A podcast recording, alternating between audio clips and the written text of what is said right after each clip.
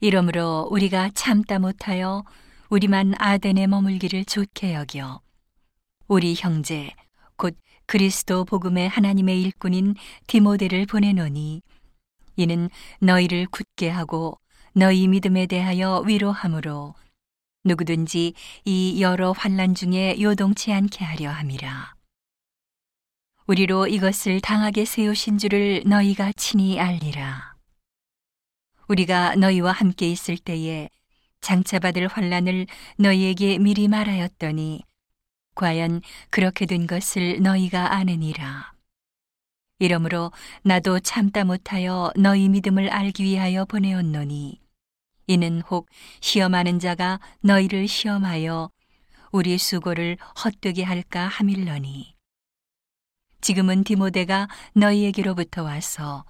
너희 믿음과 사랑의 기쁜 소식을 우리에게 전하고 또 너희가 항상 우리를 잘 생각하여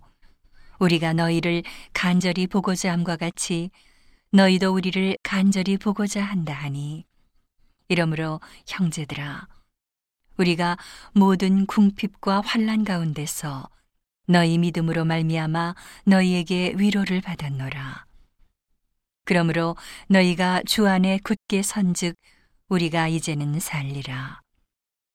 우리가 우리 하나님 앞에서 너희를 인하여 모든 기쁨으로 기뻐하니 너희를 위하여 능히 어떠한 감사함으로 하나님께 보답할고